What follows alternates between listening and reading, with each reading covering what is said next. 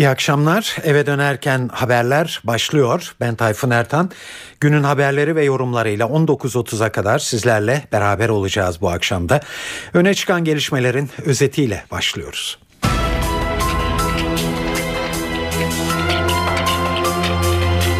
Başbakan Erdoğan AKP'nin yeni anayasa çalışması olduğunu ve komisyonda uzlaşma sağlanamazsa kendi önerilerini meclise götürebileceklerini söyledi. Muhalefet önümüzdeki yıl 3 kez sandık başına gidilmesi olasılığına hazır olduklarını dile getirdiler. Üniversiteler ve stadyumlardaki özel güvenlikçilerin yerini koruma memurlarının alması planlanıyor. Taslak hazır, yeni uygulamaya önümüzdeki yıl geçilmesi düşünülüyor. Amerika'da Oklahoma kenti tarihinin en büyük felaketlerinden biri yaşanıyor. Günlerdir etkili olan hortum onlarca kişinin ölümüne yol açtı. Real Madrid'de Jose Mourinho dönemi sona erdi. Yerine Paris Saint Germain'in hocası Carlo Ancelotti düşünülüyor.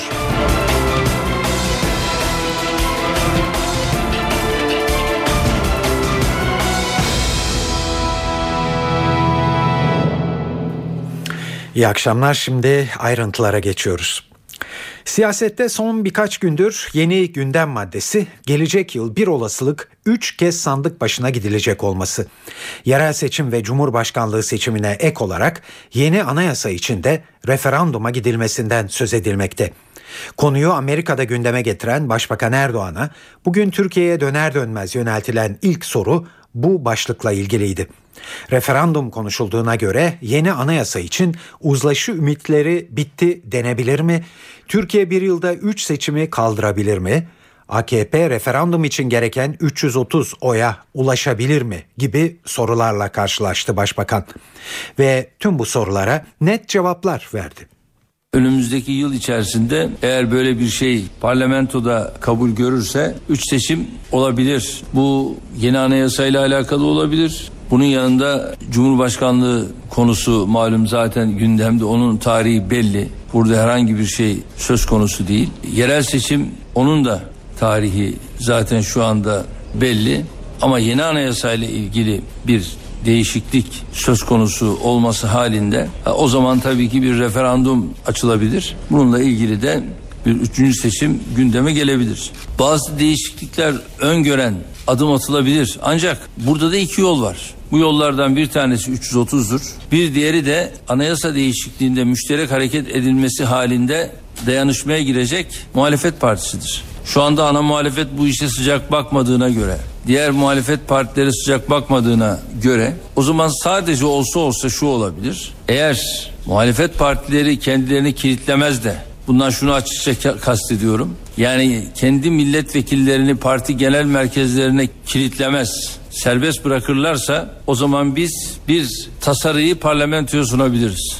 Bizim sunduğumuz tasarı gerek kendi milletvekillerimiz gerekse muhalefet partilerinin milletvekillerinin serbest bırakılması halinde atılacak bir adımla belki bir referandum yolunu açabilir. Referandum yolunu açması halinde ben milletimden evet oyu alabileceğimize inanıyorum. Çalışmamız var ve bu çalışmamızı netleştirip böyle bir adımı da atabiliriz. Burada herhangi bir e, sıkıntı yaşayacağımızı zannetmiyorum ama önümüz açık. Şimdilik biz işimize bakalım diyoruz.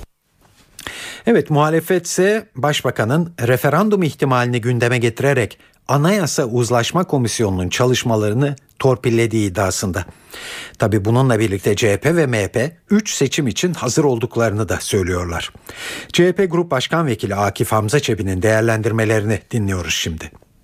330'u bulur isek biz kendi anayasa teklifimizi meclise getiririz. E, 330'la geçer ve sonuçta da biz bunu referanduma götürürüz. Bu mevcut uzlaşma komisyonu çalışmalarını reddeden, uzlaşma komisyonunda uzlaşma arayışı yönündeki çabayı reddeden bir anlayış. Böyle bir tabloda Sayın Başbakan biz önümüzdeki yıl Kasım ayında e, Mart'taki yerel seçim, Ağustos'taki Cumhurbaşkanlığı seçiminden sonra kendi teklifimizle 330'u bulup referandum yaparız e, diyor. Bunun anlamı biz Anayasa Uzlaşma Komisyonu'nda bütün görüşümüzde ısrar edeceğiz. Başkanlık sisteminden vazgeçmeyeceğiz. Her ne kadar vazgeçeriz gibi e, bir takım şeyler söylüyor iseler de gerçekte böyle bir durum yoktur. Ondan bir vazgeçme yoktur. E, bu yaklaşımı doğru bulmuyorum. Yaklaşım kesinlikle yanlıştır. Önümüzdeki yıl yerel seçim var Mart ayında. Cumhuriyet Halk Partisi olarak buna hazırız. Kesinlikle bütün seçimlere Cumhuriyet Halk Partisi olarak hazırız. Her seçim bu iktidardan kurtulmak için büyük bir fırsattır.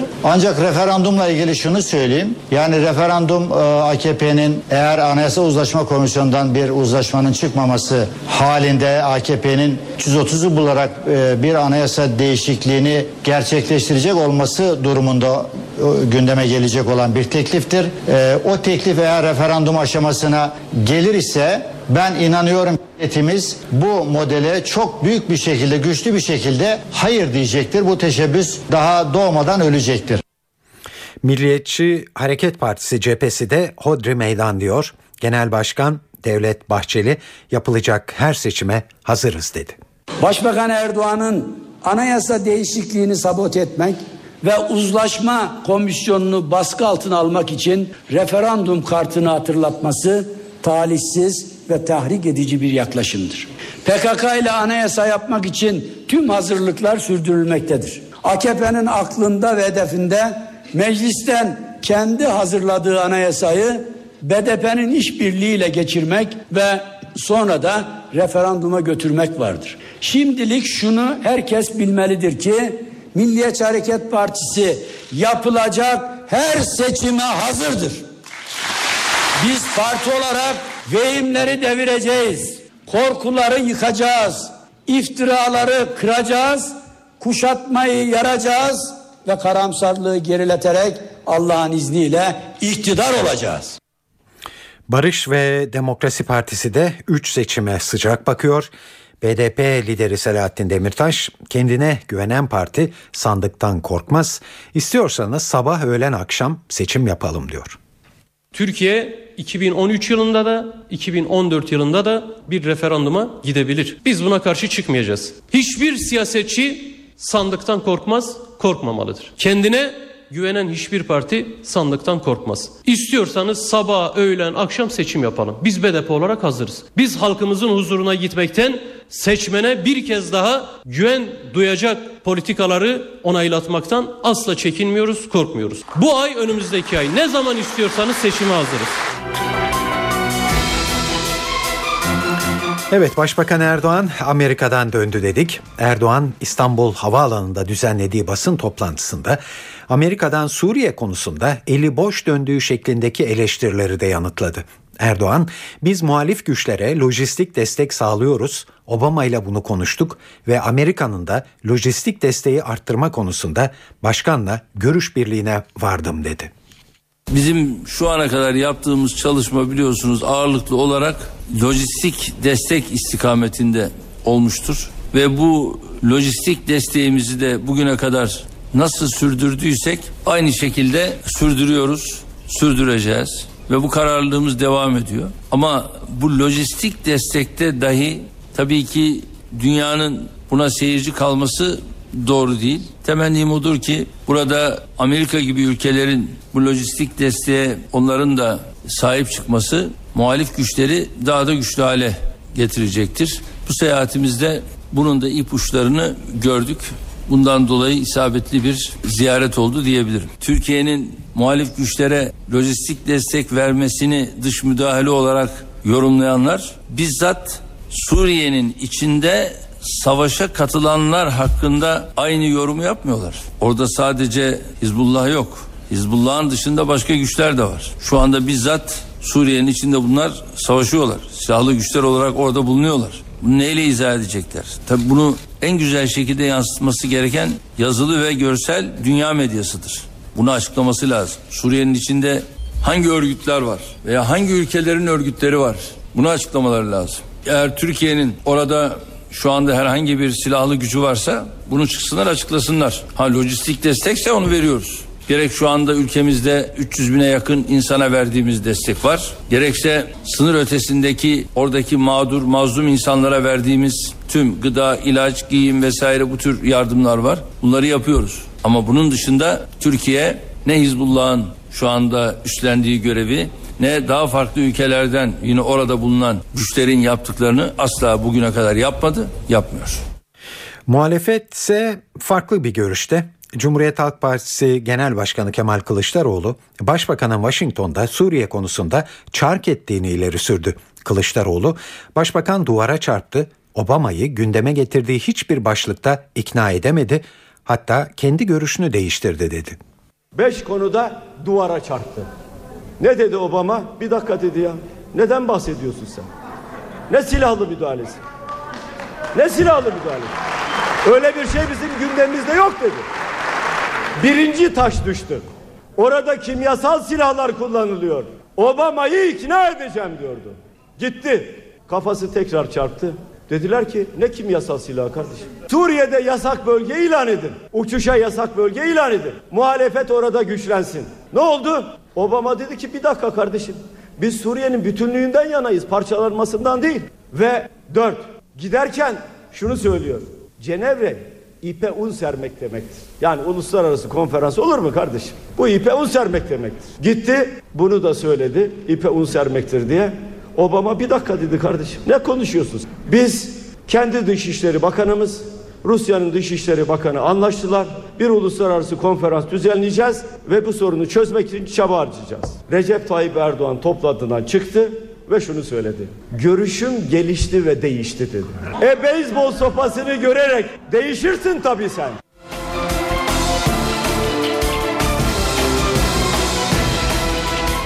Hatay'da, Reyhanlı'da 51 kişinin öldüğü bombalı saldırılarla ilgili olarak 5 kişi daha tutuklandı.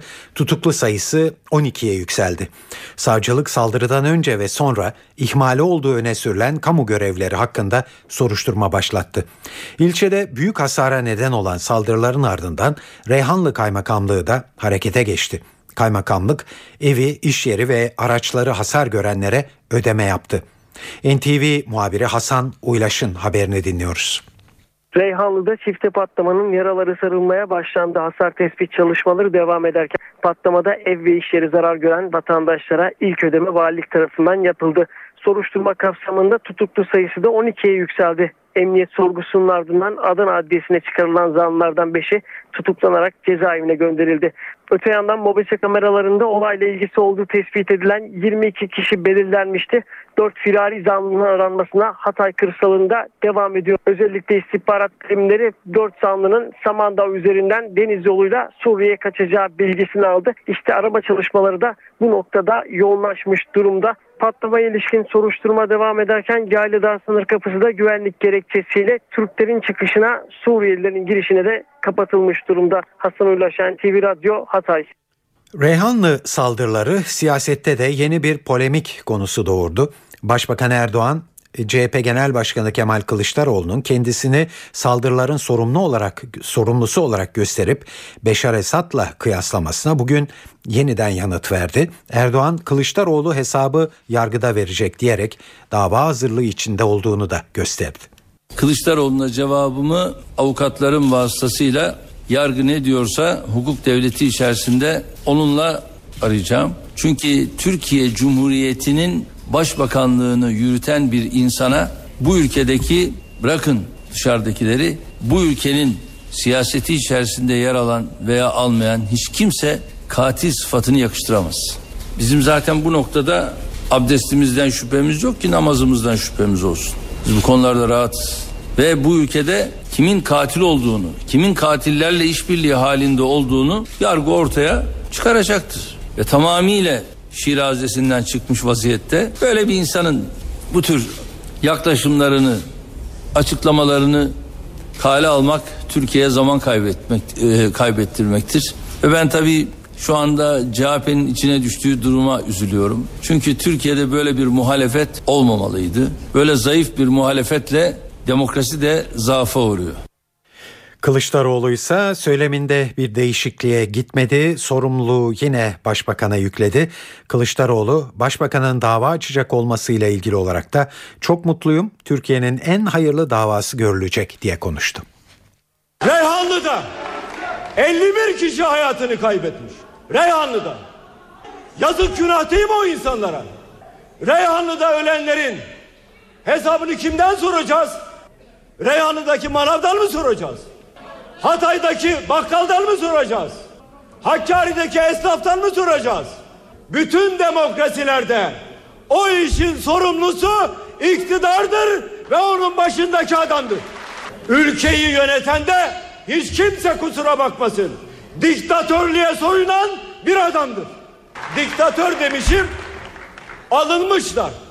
Yasama ve yargı benim için ayak bağıdır diyen adama ne denir? Diktatör denir. Mahkemeye verecekmiş beni. O kadar mutlu oldum ki belki Türkiye'nin en hayırlı davası olacak. En hayırlı davası olacak. Evet MHP Genel Başkanı Devlet Bahçeli de saldırılardan hükümeti sorumlu tuttu. Bahçeli istihbarat birimlerinin çekilme sürecine yönlendirildiği için sınırda güvenlik zafiyeti oluştuğunu ileri sürdü. MHP lideri teftiş kurulunu görevlendirerek başbakanın da bu durumu kabul ettiğini ileri sürdü. Devlet otoritesi sınırlarımızda kalmamış. Geniş imtiyazlar elden ele sığınmacılardan bazılarının neden olduğu olaylar giderek gelirimleri arttırmıştır. Esnaf dertlidir, sokaklar güvensizdir. Özellikle Reyhanlı'ya kimin girip çıktığı belirsizdir. Pasaportsuz sınır geçişleri her türlü riski de beraberinde getirmektedir. Reyhanlı saldırısının önlenememesinde istihbarat bilimleri arasındaki kopukluğun ve iletişimsizliğin oldukça etkili olduğu anlaşılmaktadır. Başbakan Erdoğan'ın kendisine bağlı teftiş kurulunu görevlendirmesi zımmen bunu kabullendiğini göstermektedir.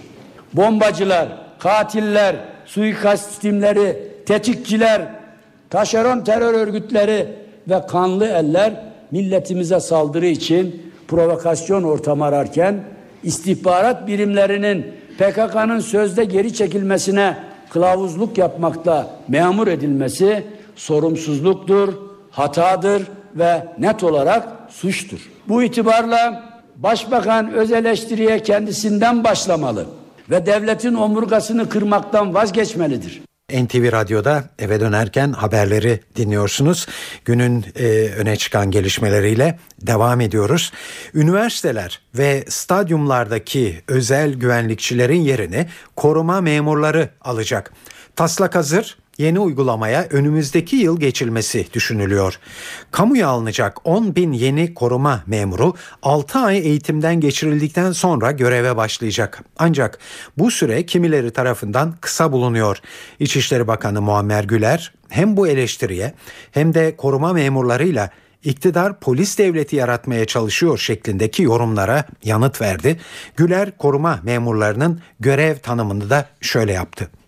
Kişi, bina, tesis, hassas bölgeler ve statlar veya üniversitelerdeki koruma görevlerini de bu kişilere yaptırabileceğimizi ifade ettim. Bu süre yeterli değilse bunu artırırız ancak burada belirttiğimiz konu şudur. Sadece ve sadece bu arkadaşlarımız koruma görevi yapacaklar. Onun için bu eğitim sürelerinin yeterli olduğuna şimdilik inanıyoruz. Zaten polislerimizi de biz biliyorsunuz üniversite mezunu polislerimizi 6 aylık bir süreyle yetiştiriyoruz. Ama gerektiğinde ihtisas süreleri itibariyle hizmet eğitimlerle de bunları pekiştiriyoruz. Ancak şunu söyleyebilirim. Evet üniversiteler Türkiye Cumhuriyeti Anayasası'nın 130. maddesine göre devletin gözetim ve denetimi altında olan ve güvenlik hizmetleri de devletçe sağlanacak kuruluşlar arasında sayılmıştır üniversiteler ve bağlı bilimler. Bu anlamda yetmediği yerlerde veya devamlı olarak koruma memurluklarıyla bu işi yürütmesini şimdilik planlıyoruz. Ancak tabii ki bununla ilgili kanun tasarısı taslağını hazırlıyoruz. Polis devleti kurmak gibi bir iddiayı da kabul etmek asla mümkün değildir. Çünkü bu tür güvenlik teşkilatlarının kaynağı anayasadır, kanunlardır.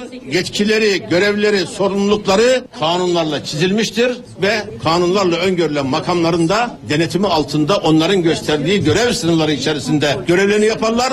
Zor kullanmanın bile kanunlarda çizilmiş sınırları vardır. Bunlar layıksellik içerisinde olmaz. Esasen polis teşkilatımız vardır. Polis teşkilatı içerisinde koruma görevini yapacak ayrı bir sınıf ihtas edilmektedir.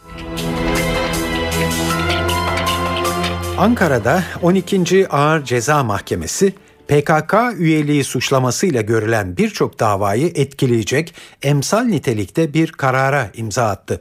Mahkeme Kürdistan haritası, PKK bayrağı gibi belgeler örgüt üyeliği için yeterli kanıt değil dedi.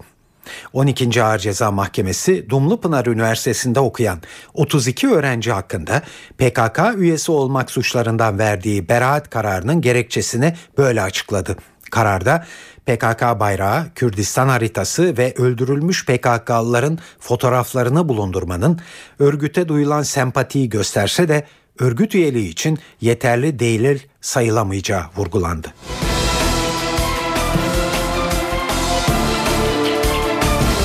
Bakımsız evlerin sahibine hapis cezası kapıda. İstanbul Kumkapı'da bir kişinin hayatını kaybettiği yangınla ilgili olarak savcılık soruşturma başlattı. Savcı emsal teşkil edebilecek bir dava açtı. Ev sahibini taksirle ölüme sebebiyet vermek yani gereken dikkat ve özeni göstermeyip ölüme yol açmakla suçladı ve zanlının bu isnatlarla yargılanmasını istedi. Savcı iddianamede bütün ev sahiplerini yakından ilgilendiren önemli tespitlerde bulundu. İddia makamı bu olayda ev sahibinin binayı yangına karşı dayanıklı boyayla boyamadığını, elektrik pano tesisatının periyodik bakımını yaptırmadığını, yangına karşı dayanıksız elektrik kabloları kullanıldığını belirledi.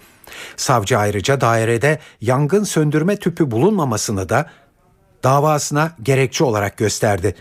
Bu kriterleri yerine getirmeyen ev sahibinin kusurlu olduğunu ileri sürdü. İddianameyi inceleyen mahkeme de yargılama talebini onayladı.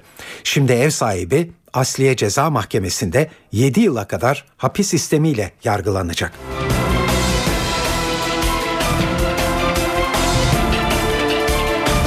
Son dönemde stadyum ve çevrelerinde yaşanan şiddet olayları Ankara polisini yarın oynanacak kupa finali öncesinde teyakkuza geçirdi. Fenerbahçe ile Trabzonspor arasında Ankara 19 Mayıs stadyumunda oynanacak final maçı için başkentte yoğun güvenlik önlemleri alınacak. İl Spor Güvenlik Kurulu Ankara Valisi Alaaddin Yüksel Başkanlığında toplandı. Jandarma ve emniyet yetkililerinin de katıldığı bu toplantıda final karşılaşmasının sağlıklı ve güvenli geçmesi için alınacak önlemler masaya yatırıldı. Toplantıda alınan karar uyarınca 21 bin kişilik Ankara 19 Mayıs stadında 55 bin polis ve 300 güvenlik görevlisi mesai yapacak. Yani her 5 taraftara bir polis düşecek. Bu geceden itibaren Ankara'nın giriş çıkışları da kontrol altına alınacak. Helikopterle de stat üstü ve çevresinde havadan kontrol yapılacak.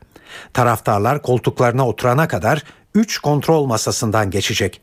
20.45'te başlayacak maç için stat kapıları 17'de açılacak.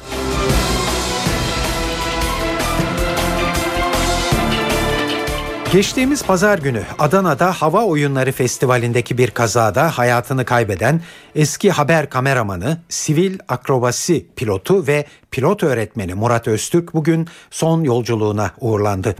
Murat Öztürk'ün babası da 37 yıl önce yine bir uçak kazasında hayatını kaybetmişti. Öztürk'ün son uçuşu da mercek altına alındı. Adana valisi Hüseyin Avni Coş, uçuş gösterisinin izinsiz yapıldığını ve Öztürk'ün uçağı havalandırdığı pistin ruhsatsız olduğunu duyurdu. Josh olayla ilgili soruşturma başlattı.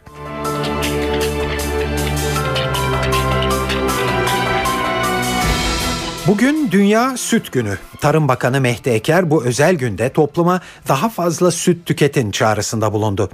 Bakan üreticiye de müjde verdi. Buna göre süt primi ödemeleri bu yılın ilk 3 ayı için %50 zamla yapılacak okul sütü projesi de devam edecek. Süt arzının yüksek olduğu ve dolayısıyla fiyatın düşük olduğu dönemlerde primleri yükseltiyoruz. Primleri yükseltiyoruz. Şimdi size bir müjde vereceğim. Bu senenin ilk 3 ayı için yani Ocak, Şubat, Mart ayı için süt primini bakanlık olarak ödeyeceğimiz destek litre başına 9 kuruş olarak belirledik. Geçen sene 6 kuruştu. Yılın ilk 3 ayında ödediğimiz prim bu sene 9 kuruş. Niye? Çünkü maliyetlerdeki artışı, yem fiyatlarındaki artışı dikkate almak suretiyle bunu yapıyoruz. Bu söylediğim soğuk süt Soğuk süt için ki yüzde seksenini zaten bu oluşturuyor. Diğeri için de 4 kuruş olarak sıcak süt için de bir yine prim ödememiz olacak ve Haziran ayı içerisinde de bu ödeme gerçekleşecek. Süt Üreticileri Birliği Başkanı Ali Koyuncu ise Bakan Eker'e sütün daha çok tüketilmesi için yeni bir öneri iletti. Kandil gecelerinde gelin bütün camilerde süt tüketiminin artması için e, süt dağıtalım diyoruz. Ayrıca yaz ayları geldi, sıcaklar geldi. Polisimize ve askerimize gelin süt dağıtalım diyoruz. Güneş astım hastalarına iyi geliyor. İngiliz bilim adamları güneş ışığının sağladığı D vitamininin az alınmasının astım hastalığını ilerlettiğini saptadı. Araştırmayı yapan ekip D vitamininin vücudun bağışıklık sistemini güçlendirici bir etkisi olduğunu tespit etti. Tabi bu araştırma akıllara astım hastalığının çözümü güneş mi sorusunu getiriyor. Biz de bu soruyu iç hastalıkları uzmanı Doktor Kaan Güngör'e sorduk. D vitamini düşük hastalar tedaviye daha az cevap veriyor, tedaviye daha dirençli oluyorlar ve tedaviyle daha az iyileşiyorlar, daha az yarar görüyorlar. Tam tersine D vitamin seviyesi yüksek hastalarda ise hem astım şiddeti olarak daha düşük şiddette hem tedaviye direnç oranları çok daha düşük. Kolların, bacakların günlük 20 dakika güneş ışığı görmesi yeterli. Güneşte tamamen yanmaya, kızarmaya, güneş yanıklarına gerek yok. Astım hastalarının içinde çok önemli bir miktarda polen alerjisi olan hastalar var. Bunları da tabii polen konusunda özellikle polen mevsimlerinde polenden uzak durarak güneş ışığından yararlanmaları konusunda uyarmakta yarar var. Saat 18.31 sırada para ve sermaye piyasalarında bugünkü gelişmeler var. Ayrıntıları CNBC'den Enis Şenerdem derledi. Dün kar satışlarıyla sert düşen Borsa İstanbul bugün kayıpların bir bölümünü telafi etme çabasındaydı. BIST 100 endeksi holdingler öncülüğünde yükselerek günü %1.14 primle 91 bin seviyesinin üzerinde tamamladı. Analistler yükseliş trendinin hala korunduğunu ancak not artışı beklentisinin geride bırakan piyasanın yurt dışına paralel dalgalanmasının olası olduğunu söylüyor. Yurt dışında ise gündem güçlü dolar ve ABD Merkez Bankası Fed. Fed Başkanı Bernanke yarın ABD Kongresi'nde bir sunum yapacak. Bernanke'nin parasal genişlemeden çıkış sürecine dair verebileceği mesajlar yakından izlenecek. Dolardaki son yükselişin ardında da Fed'in parasal genişlemeyi azaltabileceği spekülasyonlarının olduğu belirtiliyor. Küresel piyasalarda değerlenen dolar TL karşısında da güçlendi. Dolar TL 1.85'i aşarak Mart 2012'den bu yana en yüksek seviyeye tırmandı. Tahvil piyasasında ise kar satışları bugün de devam etti. Gösterge tahvil faizi günü %5 seviyesinin üzerinde tamamladı. Sırada hava durumu var. Bunun için de her akşam olduğu gibi yine NTV Meteoroloji Ödütörü Gökhan Abur'a başvuruyoruz. Sıcaklıklar yurt genelinde yükselmeye devam ediyor. Perşembe günü kuvvetli olursa en yüksek değerlerine çıkacak ama Cuma günü Trakya'dan başlayarak yeniden 4-5 derece azalacak. Yarın doğuda yağış hafiflerken batıda bulutlanma zaman zaman artsa da yağış beklemiyoruz. Perşembe günü ise kıyı Ege, Marmara ve Batı Karadeniz kuvvetli olursa birlikte kısa süreli de olsa yağışlı havanın etkisine girecek. Doğuda ise yağışlar giderek hafifleyecek. Cuma günü hava serinlerken Kuzey Ege, Trakya ve Karadeniz boyunca yağış devam edecek. Gün içinde Doğu Akdeniz'de de kısa süreli yağışlar görülecek. İstanbul yarın biraz bulutlanır ama yağış beklemiyoruz. Sıcaklık oldukça yüksek ve 29-30 derecelere kadar çıkacak. Gece sıcaklıkları da 20 dereceler civarında olacak oldukça yükseldi. Ankara az bulutlu ve sıcaklık 29 derece. Gece sıcaklığı da yüksek ve 15-16 derece olacak. İzmir'de hava oldukça sıcak ve sıcaklığın gün içinde 32 dereceyi geçmesini bekliyoruz. Hafif esecek lodos çöl tozlarını taşımaya devam ederken Perşembe yarın lodos fırtına boyutlarına çıkacak. NTV Radyo'da eve dönerken haberlere günün öne çıkan gelişmelerinin özetiyle devam ediyoruz.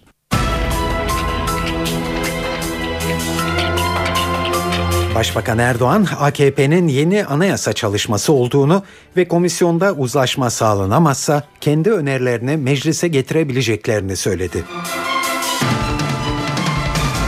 Muhalefet önümüzdeki yıl 3 kez sandık başına gidilmesi olasılığına hazır olduğunu dile getiriyor. Üniversiteler ve stadyumlardaki özel güvenlikçilerin yerini koruma memurlarının alması planlanıyor. Taslak hazır ve yeni uygulamaya önümüzdeki yıl geçilmesi düşünülmekte.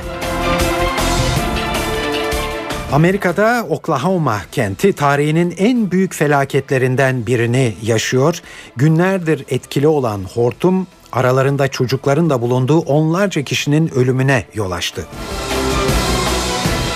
Ve Real Madrid'de Jose Mourinho dönemi sona erdi. Yerine Paris Saint Germain'in hocası Carlo Ancelotti düşünülüyor.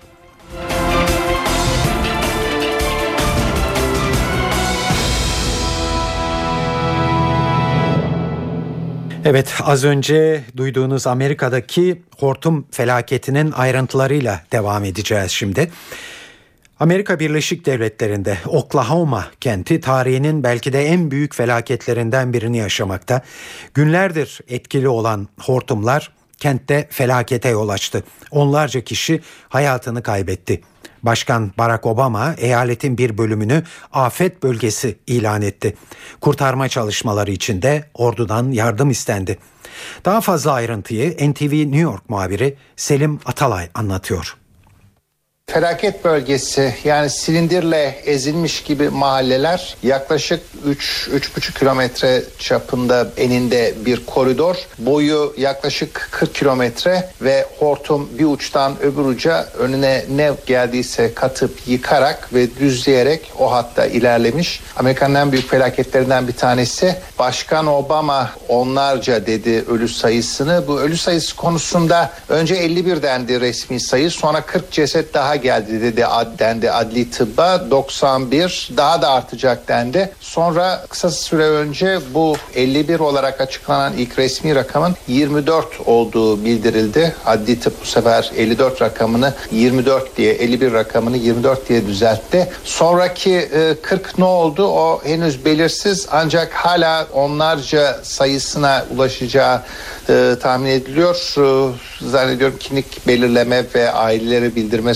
sürecini beklemekteler. Yani yıkım büyük. Amerika'nın en büyük felaketlerinden biri olarak kayıtlara geçmiş durumda. 1999 yılında aynı bölge çok şaşırtıcı biçimde aynı hat üzerinde daha uzun süre bir buçuk saat kalan ve en şiddetli 5 bu sıfırdan 5'e kadar olan çizelgede 5 en son şiddete ulaşan bir hortum yaşanmış. Bu ondan da kötü deniyor. İlk belirlemelere göre 4 dendi buna en yüksekten bir kademe aşağıda ancak e, bunun da 5 resmi rakamda 5 olacağı tahmin edilmekte. E, olan biten ölü sayısı, yıkılan evler ve işin e, kötüsü Amerika'da daha tayfun sezonu başlamadı. 1 Haziran'da başlıyor ve e, Eylül sonuna kadar gidiyor. O işte yayınlarda önceki yıllarda izlediğimiz Sandy'ler vesaireler bundan sonra gelecek ve onlar tayfun. Bu yalnızca bir hortumdu e, ve Amerika'nın bir noktada işte Oklahoma ve kuzeye doğru Chicago'da yani Amerika'yı tam yarıya bölersek tam ortasındaki kesimi koridor halinde etkiliyor bu hava kütlesi ve zaman zaman hortumlar yaşanıyor. Hala hortum riski var. Yani o hava kütlesi orada durduğu sürece birbiri ardına hortum etkisi var. Amerika'da yılda bin hortum yaşanıyor. Ancak işte e, şans eseri yerleşim bölgelerinden uzakta olduğu zaman ölü sayısı sınırlı oluyor. Geçen yıl hortumdan ölenlerin sayısı bir yılda yetmişti. E, bu sayıya tek bir olayda dün itibariyle ulaşılmasından korkulmakta. Evet Amerika'da bu büyük felaket yaşanırken e, Türkiye'de son günlerde hortum olayları yaşandı biliyorsunuz. Hortumlarla hiç de tanışık olmayan Türkiye'nin birdenbire hem de daha önce hortum görülmeyen bölgelerde bu olaylarla karşılaşması tabi dikkat çekti. Meteoroloji uzmanları küresel iklim değişikliğinin etkisiyle artık Türkiye'de de hortumlar görüleceğini söylediler. Akla bunların tabii ne şiddetli olacağı ve Amerika'dakine benzer görüntüler yaşanıp yaşanmayacağı geliyor. Bu soruları meteoroloji editörümüz Gökhan Abur'a yönelttik. Amerika'da Kansas eyaletini etkisi altına alan tornado oldukça güçlüydü. Fujita ölçeğine göre 3. kuvveti geçen 4'e yaklaşan hortumda rüzgarın hızı ki çevresindeki rüzgar hızı yaklaşık 320 kilometreyi buldu. 91 kişinin ölümüne sebep olan hortum giderek etkisini kaybetti ama kuzey kesimlerde özellikle saatle aynı yönde hareket ederek doğuya doğru giden hortum o bölgede de kısa süreli de olsa hortumları oluşturabilecek. Evet hortumun çapı yaklaşık 1 kilometre civarındaydı. Oldukça etkiliydi ve kuvvetli sağanak yağışlarda bıraktı yarattı. Çünkü çok derin alçak basınçların oluşturduğu siktonik tip dediğimiz bu hortum Amerika'da sıkça ola gelen hortumlardan. Yaz aylarında gördüklerimiz ise bizim de ülkemizde gördüğümüz gibi konvektif hareketler sonucu yani gelişen CB'lerin altında oluşan daha çok Akdeniz'de ve Güney Ege'de görebildiğimiz tipteki hortumlar. Fakat küresel iklim değişikliği bir gerçek. Küresel iklim değişikliğine bağlı olarak geçtiğimiz ay içinde Alanya ve Anamur'da gördüğümüz su hortumları yine geçtiğimiz günlerde doğuda oluşan ve doğuda olması çok nadir görülen hortumlar Varto ve civarında yine bir köyü yerle bir etti. Bir vatandaşımız da hayatını kaybetti. Bunların hepsi küresel iklim iklim değişikliğinin ortaya çıkardığı gerçekler diyorum ve hortumlarla yaşamaya alışmaya başlayalım diyorum. NTV Radyo'da eve dönerken haberler devam ediyor.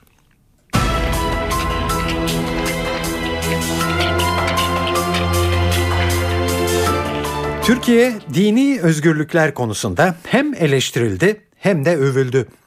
Amerikan Dışişleri Bakanlığı dini özgürlükler raporunu yayınladı ve raporun Türkiye bölümünde devletin dini özgürlüklere saygısının yıl boyunca devam ettiği ancak Sünni İslami gruplara lehte muamelede bulunulduğu yani pozitif ayrımcılık yapıldığı belirtildi. Raporda cami ve mescitlere uygulanan kolaylıklar kilise ve diğer dini mekanların açılmasında uygulanmıyor denildi. Türkiye'de dini inanç ve pratiklere yönelik toplumsal ayrımcılık ve ihlaller olduğu da belirtildi. Bu noktada Fazıl Say'a açılan davadan bahsedildi. Say'ın Twitter'dan gönderdiği bir mesaj yüzünden halkın benimsediği dini değerleri aşağılamak suçuyla 10 ay hapis cezasına çarptırıldığına özel olarak dikkat çekildi. Raporda övgüler de var. Fener Rum Patriği Bartolomeos'un Meclis Anayasa Uzlaşma Komisyonu'ndaki konuşmasına dikkat çekildi örneğin. Türkiye Cumhuriyeti tarihinde ilk kez bir dini azınlık grup liderinin parlamentoya katıldığı ifade edildi. Dini Özgürlükler raporunda hükümetin önceki yıllarda el konulan azınlıklara ait dini vakıfların mülklerinin iadesine veya tazminine devam etmesinin de ilerici bir adım olduğu ifade edildi.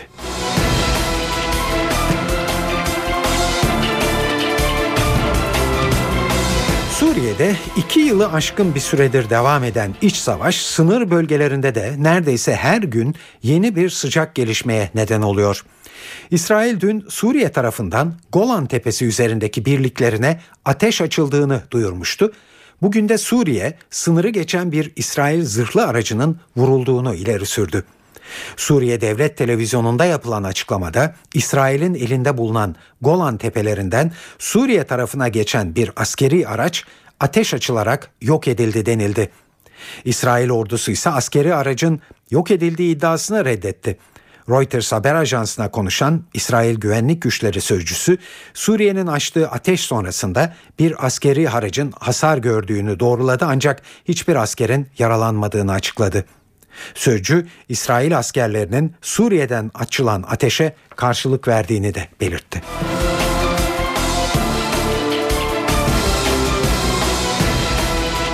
Uluslararası Basın Enstitüsü 2013 Dünya Basın Özgürlüğü kahramanlarını belirledi. Suriye'de devam eden iç savaşı izlerken hayatını kaybeden iki gazeteci bu ödüle layık görüldü. Ödüllerden biri 22 Şubat 2012'de Humus'ta hayatını kaybeden deneyimli savaş muhabiri Mary Colvin anısına verildi. İngiliz Sunday Times gazetesi adına bölgede bulunan Colvin, yıllarını Orta Doğu, Balkanlar ve Çeçenistan'daki savaş bölgelerinde geçirmişti. Colvin Sri Lanka'da görev yaparken bir şarapnel parçasıyla tek gözünü, Suriye'de ise haber için hayatını kaybetmişti. Ödüle layık görülen diğer isim de Japon gazeteci Mika Yamamoto'ydu. Afganistan ve Irak'ta savaş muhabirliği yapan Yamamoto, Halep'te rejime bağlı güçler ve muhalifler arasındaki çatışmalarda kalmış ve hayatını kaybetmişti.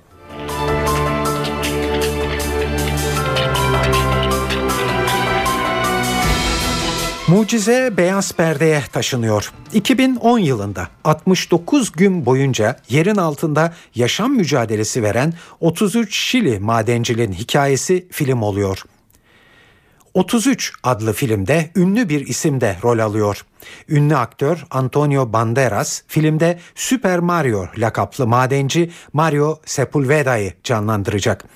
Yeryüzüne çıkarılan ikinci madenci olan Sepulveda kurtarıldıktan sonra 32 arkadaşının sözcülüğünü üstlenmişti. Şilili madenci hayranı olduğu Antonio Banderas'ın kendisini canlandıracak olmasından çok mutlu ve heyecanlı. Yönetmenliğini Patricia Rigen'in yapacağı filmde Martin Sheen ve Rodrigo Sandoro da rol alacak. Filmin çekimlerine sonbaharda Şili'de başlanıyor. Filmin senaryosu 33 madenci, onları kurtaran ekipler ve aileleriyle görüşülerek kaleme alındı. Film 69 gün boyunca yerin altında mahsur kalan 33 Şilili madencinin yaşadıklarını ve kurtarılmalarını konu alıyor. Dünyada milyonlarca kişi bu madencilerin kurtarılmasını saatler süren canlı yayınlarda izlemişti.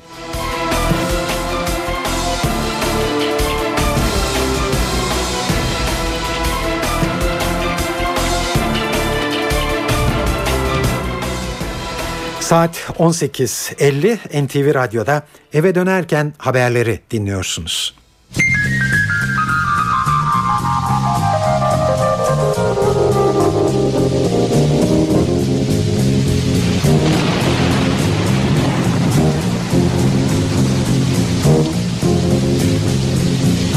Riders on the storm. Riders on the storm.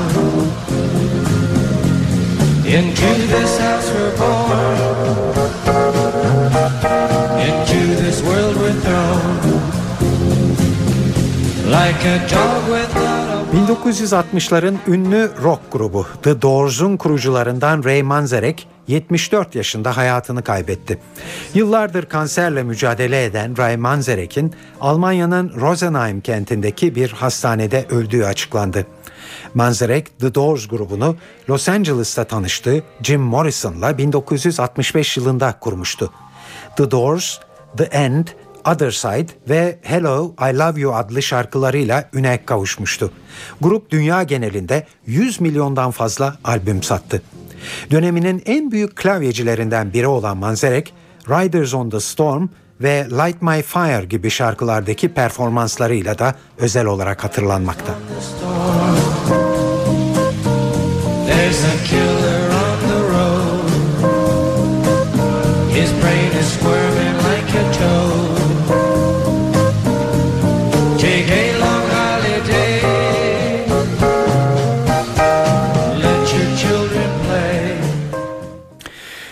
Saat 18.51 NTV Radyo'da eve dönerken haberlerde şimdi e, futbol haberleri var sırada. E, Beşiktaş'la başlıyoruz. E, Samet Aybaba dönemi malum dün sona erdi. Buradan sizlere duyurduk. Aybaba siyah beyazlı kulüple yollarının ayrılmasının ardından ilk açıklamasını yaptı. Aybaba istifa etmediğini ve ortada karşılıklı bir anlaşma olduğunu söyledi. Ancak yönetime üstü kapalı sistemde de bulundu. Biz de devamlı konuşuyorduk kulüple biliyorsunuz. Bu aralar zaten son iki aydır, iki buçuk aydır devamlı antrenör isimleri geçiyor. Her gün, her gün, her gün, her gün. Yüz tane falan şeyim vardı. Halef, selef derler ya böyle. Biz de bununla ilgili duyduğumuz rahatsızlığı yönetici arkadaşımıza anlattık. Başkanımızın da bir beyanatı vardı. Üçüncülük Beşiktaş için başarı değildir. Başarısızlık halinde de herkes gider. Hoca da ben de dedi.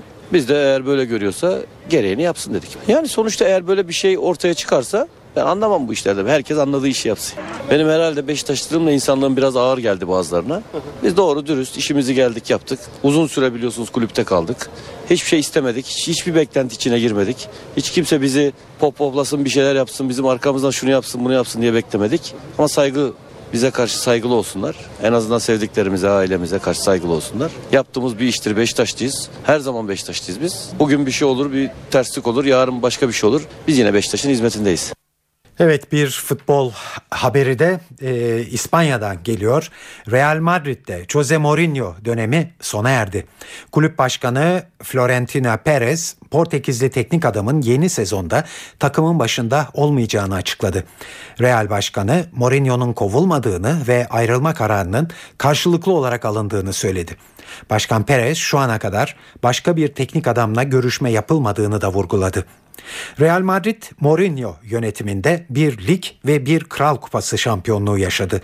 Real Madrid'in teknik direktörlük görevi için Paris Saint Germain'le yollarını ayırma kararı alan Carlo Ancelotti ile görüştüğü söylenmekte. Fransız kulübünün başkanı geçtiğimiz hafta yaptığı açıklamada Real Madrid'in Ancelotti konusunda kendilerine bir teklif getirdiğini ancak bu teklifi reddettiklerini açıklamıştı. Fransız ekibinin sportif direktörü Leonardo ise Lekip gazetesine yaptığı değerlendirmede başkanımız ve benim bulunduğum toplantıda Carlo Ancelotti bize Real Madrid'e gitmek istediğini söyledi. Şu anda verilmiş bir kararımız yok. Sadece onu dinledik. Bu aşamadan sonra düşüneceğiz ama kalmasını istiyoruz ifadelerini kullandı. Ancelotti'nin Paris Saint Germain'le bir yıllık sözleşmesi daha bulunuyor. Real Madrid'den ayrılan Jose Mourinho'nun ise İngiltere'de hocalık yapmak istediği biliniyor. Eve dönerken haberler günün öne çıkan gelişmelerinin özetiyle başlıyor.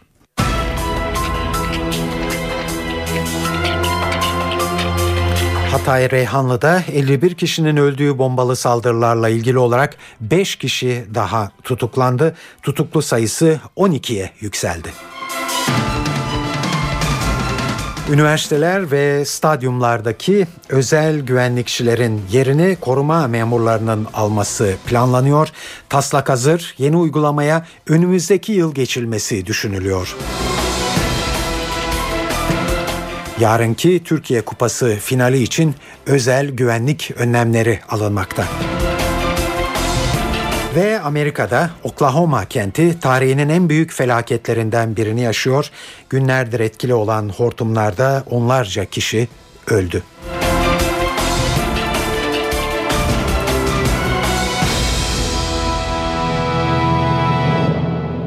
Şimdi ayrıntılara geçiyoruz. Hatay'da, Reyhanlı'da 51 kişinin öldüğü bombalı saldırılarla ilgili olarak 5 kişi daha tutuklandı. Tutuklu sayısı 12'ye yükseldi. Savcılık saldırıdan önce ve sonra ihmal olduğu öne sürülen kamu görevleri hakkında soruşturma başlattı. İlçede büyük hasara neden olan saldırıların ardından Reyhanlı Kaymakamlığı da harekete geçti. Kaymakamlık evi, iş yeri ve araçları hasar görenlere ödeme yaptı. Ayrıntıları NTV muhabiri Hasan Uylaş derledi. Reyhanlı'da çifte patlamanın yaraları sarılmaya başlandı. Hasar tespit çalışmaları devam ederken patlamada ev ve iş yeri zarar gören vatandaşlara ilk ödeme valilik tarafından yapıldı. Soruşturma kapsamında tutuklu sayısı da 12'ye yükseldi. Emniyet sorgusunun ardından Adana Adliyesi'ne çıkarılan zanlılardan 5'i tutuklanarak cezaevine gönderildi. Öte yandan mobese kameralarında olayla ilgisi olduğu tespit edilen 22 kişi belirlenmişti. 4 firari zanlının aranmasına Hatay kırsalında devam ediyor. Özellikle istihbarat birimleri 4 zanlının Samandağ üzerinden deniz yoluyla Suriye'ye kaçacağı bilgisini aldı. İşte araba çalışmaları da bu noktada yoğunlaşmış durumda. Patlamaya ilişkin soruşturma devam ederken Yaylıdağ sınır kapısı da güvenlik gerekçesiyle Türklerin çıkışına Suriyelilerin girişine de kapatılmış durumda. Hasan Uylaşen TV Radyo Hatay. Reyhanlı saldırıları siyasette de yeni bir polemik konusu doğurdu. Başbakan Erdoğan, CHP Genel Başkanı Kemal Kılıçdaroğlu'nun kendisini saldırıların sorumlusu olarak gösterip Beşar Esad'la kıyaslamasına bugün yeniden yanıt verdi. Erdoğan, Kılıçdaroğlu hesabı yargıda verecek diyerek dava hazırlığı içinde olduğunu da söyledi. Kılıçdaroğlu'na cevabımı avukatların vasıtasıyla yargı ne diyorsa hukuk devleti içerisinde onunla arayacağım. Çünkü Türkiye Cumhuriyeti'nin başbakanlığını yürüten bir insana bu ülkedeki bırakın dışarıdakileri bu ülkenin siyaseti içerisinde yer alan veya almayan hiç kimse katil sıfatını yakıştıramaz. Bizim zaten bu noktada abdestimizden şüphemiz yok ki namazımızdan şüphemiz olsun. Biz bu konularda rahatız. Ve bu ülkede kimin katil olduğunu, kimin katillerle işbirliği halinde olduğunu yargı ortaya çıkaracaktır. Ve tamamıyla şirazesinden çıkmış vaziyette böyle bir insanın bu tür yaklaşımlarını, açıklamalarını kale almak Türkiye'ye zaman kaybetmek e, kaybettirmektir. Ve ben tabii şu anda CHP'nin içine düştüğü duruma üzülüyorum. Çünkü Türkiye'de böyle bir muhalefet olmamalıydı. Böyle zayıf bir muhalefetle demokrasi de zaafa uğruyor. CHP Genel Başkanı Kemal Kılıçdaroğlu ise söylemini değiştirmedi. Sorumluluğu yine başbakana yükledi. Kılıçdaroğlu başbakanın dava açacak olmasıyla ilgili olarak da çok mutluyum. Türkiye'nin en hayırlı davası görülecek diye konuştu. Reyhanlı'da 51 kişi hayatını kaybetmiş. Reyhanlı'da. Yazık günah değil mi o insanlara? Reyhanlı'da ölenlerin hesabını kimden soracağız? Reyhanlı'daki manavdan mı soracağız? Hatay'daki bakkaldan mı soracağız? Hakkari'deki esnaftan mı soracağız? Bütün demokrasilerde o işin sorumlusu iktidardır ve onun başındaki adamdır. Ülkeyi yöneten de hiç kimse kusura bakmasın. Diktatörlüğe soyunan bir adamdır. Diktatör demişim alınmışlar. Yasama ve yargı benim için ayak bağıdır diyen adama ne denir? Diktatör denir. Mahkemeye verecekmiş beni. O kadar mutlu oldum ki belki Türkiye'nin en hayırlı davası olacak. En hayırlı davası olacak. MHP Genel Başkanı Devlet Bahçeli de saldırılardan hükümeti sorumlu tuttu. Bahçeli istihbarat birimlerinin çekilme sürecine yönlendirildiği için sınırda güvenlik zafiyeti oluştuğunu iddia etti. MHP lideri teftiş kurulunu görevlendirerek başbakanın da bu durumu kabul ettiğini ileri sürdü. Devlet otoritesi sınırlarımızda kalmamış. Geniş imtiyazlar elden ele sığınmacılardan bazılarının neden olduğu olaylar giderek gelirimleri arttırmıştır. Esnaf dertlidir, sokaklar güvensizdir. Özellikle Reyhanlı'ya kimin girip çıktığı belirsizdir. Pasaportsuz sınır geçişleri her türlü riski de beraberinde getirmektedir. Reyhanlı saldırısının önlenememesinde istihbarat bilimleri arasındaki kopukluğun ve iletişimsizliğin oldukça etkili olduğu anlaşılmaktadır. Başbakan Erdoğan'ın kendisine bağlı teftiş kurulunu görevlendirmesi zımmen bunu kabullendiğini göstermektedir. Bombacılar, katiller, suikast timleri, tetikçiler, taşeron terör örgütleri ve kanlı eller milletimize saldırı için provokasyon ortamı ararken istihbarat birimlerinin PKK'nın sözde geri çekilmesine kılavuzluk yapmakta memur edilmesi sorumsuzluktur, hatadır ve net olarak suçtur. Bu itibarla Başbakan öz eleştiriye kendisinden başlamalı ve devletin omurgasını kırmaktan vazgeçmelidir. Üniversiteler ve stadyumlardaki özel güvenlikçilerin yerini koruma memurları alacak. Taslak hazır, yeni uygulamaya önümüzdeki yıl geçilmesi düşünülüyor. Kamuya alınacak 10 bin yeni koruma memuru 6 ay eğitimden geçirildikten sonra göreve başlayacak. Ancak bu süre kimileri tarafından kısa bulunuyor şimdiden. İçişleri Bakanı Muammer Güler hem bu eleştiriye hem de koruma memurlarıyla iktidar polis devleti yaratmaya çalışıyor şeklindeki yorumlara yanıt verdi. Güler koruma memurlarının görev tanımını da şöyle yaptı.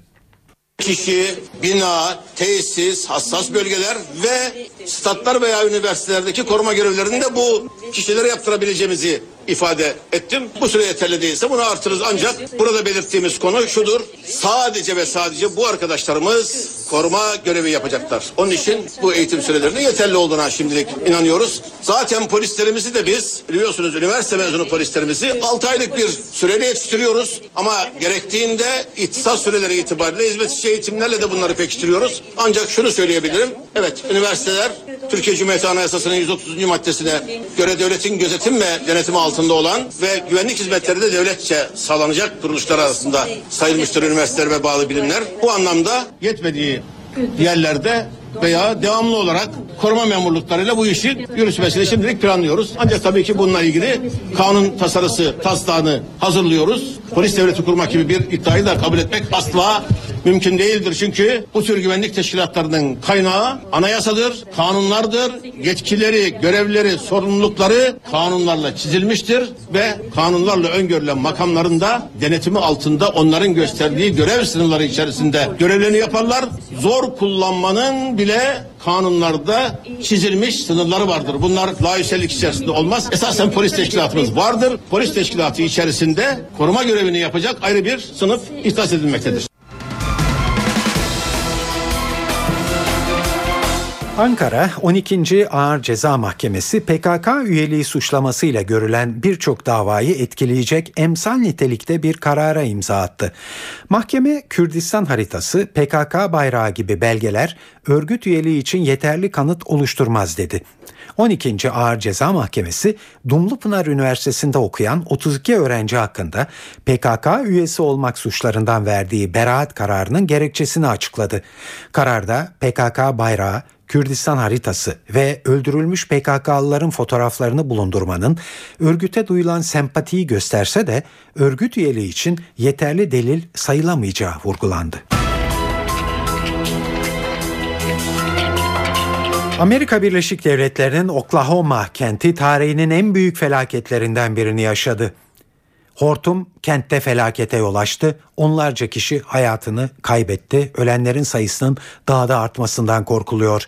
Başkent Barack Obama eyaletin bir bölümünü afet bölgesi ilan etti.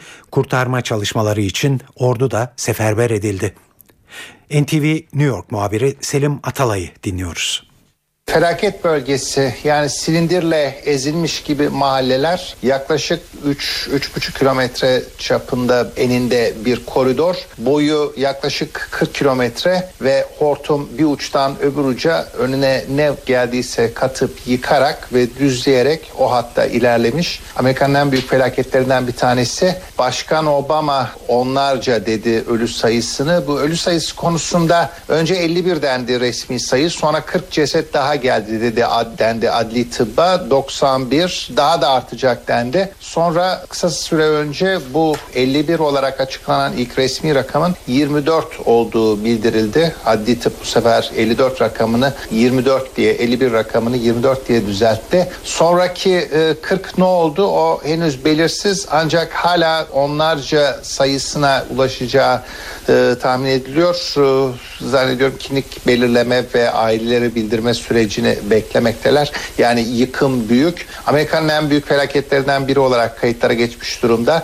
1999 yılında aynı bölge çok şaşırtıcı biçimde aynı hat üzerinde daha uzun süre bir buçuk saat kalan ve en şiddetli 5 bu sıfırdan 5'e kadar olan çizelgede 5 en son şiddete ulaşan bir hortum yaşanmış. Bu ondan da kötü deniyor. İlk belirlemelere göre 4 dendi buna en yüksekten bir kademe aşağıda ancak e, bunun da 5 resmi rakamda 5 olacağı tahmin edilmekte. E, olan biten ölü sayısı, yıkılan evler ve işin e, kötüsü Amerika'da daha tayfun sezonu başlamadı. 1 Haziran'da başlıyor ve e, Eylül sonuna kadar gidiyor. O işte yayınlarda önceki yıllarda izlediğimiz Sandy'ler vesaireler bundan sonra gelecek ve onlar tayfun. Bu yalnızca bir hortumdu e, ve Amerika'nın noktada işte Oklahoma ve kuzeye doğru Chicago'da yani Amerika'yı tam yarıya bölersek tam ortasındaki kesimi koridor halinde etkiliyor bu hava kütlesi ve zaman zaman hortumlar yaşanıyor. Hala hortum riski var. Yani o hava kütlesi orada durduğu sürece birbiri ardına hortum etkisi var. Amerika'da yılda bin hortum yaşanıyor. Ancak işte e, şans eseri yerleşim bölgelerinden uzakta olduğu zaman ölü sayısı sınırlı oluyor. Geçen yıl hortumdan ölenlerin sayısı bir yılda 70'ti. E, bu sayıya tek bir olayda dün itibariyle ulaşılmasından korkulmakta.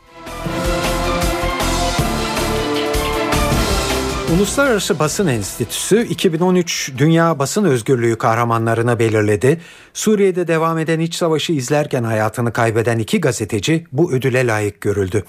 Ödüllerden biri 22 Şubat 2012'de Humus'ta hayatını kaybeden deneyimli savaş muhabiri Mary Colvin anısına verildi. İngiliz Sunday Times gazetesi adına bölgede bulunan Colvin, yıllarını Orta Doğu, Balkanlar ve Çeçenistan'daki savaş bölgelerinde geçirdi. Colvin Sri Lanka'da görev yaparak yaparken bir şarapnel parçasıyla tek gözünü kaybetti. Suriye'de ise haber için hayatını verdi. Ödüle layık görülen diğer isim de Japon gazeteci Mika Yamamoto'ydu. Afganistan ve Irak'ta savaş muhabirliği yapan Yamamoto, Halep'te rejime bağlı güçler ve muhalifler arasındaki çatışmalarda ateş arasında kalmış ve hayatını kaybetmişti.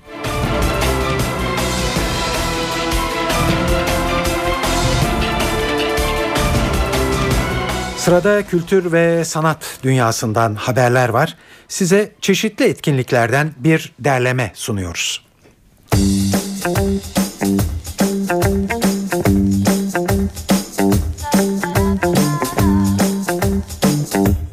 Türkiye'nin köklü gruplarından Bulutsuzluk Özlemi müzik serüvenlerinin 27. yılını bugün Beyoğlu Hayal Kahvesi'nde vereceği konserle kutluyor. Necat Yavaşoğulları, Sina Koloğlu, Sunay Özgür, Deniz Demiröz ve Gencay Kıymaz'dan oluşan grubun konseri saat 22.30'da başlayacak. Mercan Dede'nin de Borusan Müzik Evi'nde albüm lansman konseri var bugün. Sufi müziğini çağdaş müziğin tınılarıyla harmanlayan Mercan Dede, Su ve Nefes'le başladığı Yeryüzü serisine 6 yıllık bir aranın ardından Dünya Earth adlı albümü ekledi. Müzisyen 6 yıllık çalışmasının bir sonucu olan Dünya adlı albümünün ön tanıtım konserlerini geçen günlerde Hindistan, Kanada ve Fransa'nın farklı şehirlerinde vermişti. Mercan Dede bugün vereceği İstanbul konserinin ardından da dünya turnesine çıkacak. Borusan Müzik Evi'ndeki konseri saat 21.30'da. Salon İKSV'de de bugün okuma tiyatrosu var. Adı Dil ve When in Rome. Oyun, ikinci Yeni Metin Yeni Tiyatro Festivali kapsamında Galata Perform ve Salon işbirliğiyle gerçekleştiriliyor. Dil, Şenay Tanrıvermiş'in yazdığı bir oyun. Kaybolmak üzere olan bir sosyal sınıfın gündelik hayatını anlatıyor. Gündelik konuşmayı politik propaganda diliyle birleştiriyor. Venin Rom'da da Öznur Şahin'in imzası var. Oyun muhafazakarlık kavramını özel hayatın sınırları içinde tartışıyor. Yazarlar oyunlarını okuduktan sonra izleyicilerin sorularını cevaplayacak. Başlama saati 19.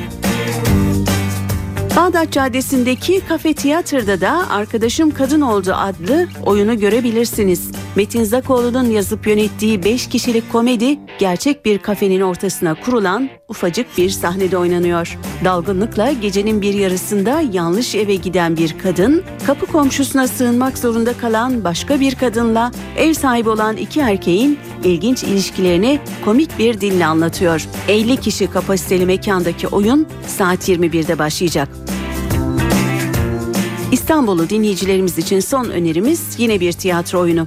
Gönül Ülkü ve Gazanfer Özcan sahnesindeki oyunun adı Kaplumbağa. Ali Poyrazoğlu tiyatrosunun hayretle izlenecek şaşırtıcı bir güldürü sözleriyle tanıtıldığı oyununda tarihi yazanlar, tarihi bozanlar, tarihi istedikleri gibi yorumlayanlar, dönüştürenler fantastik bir sirkin içinde şovlarını sergiliyor. Oyun saat 20.30'da başlayacak.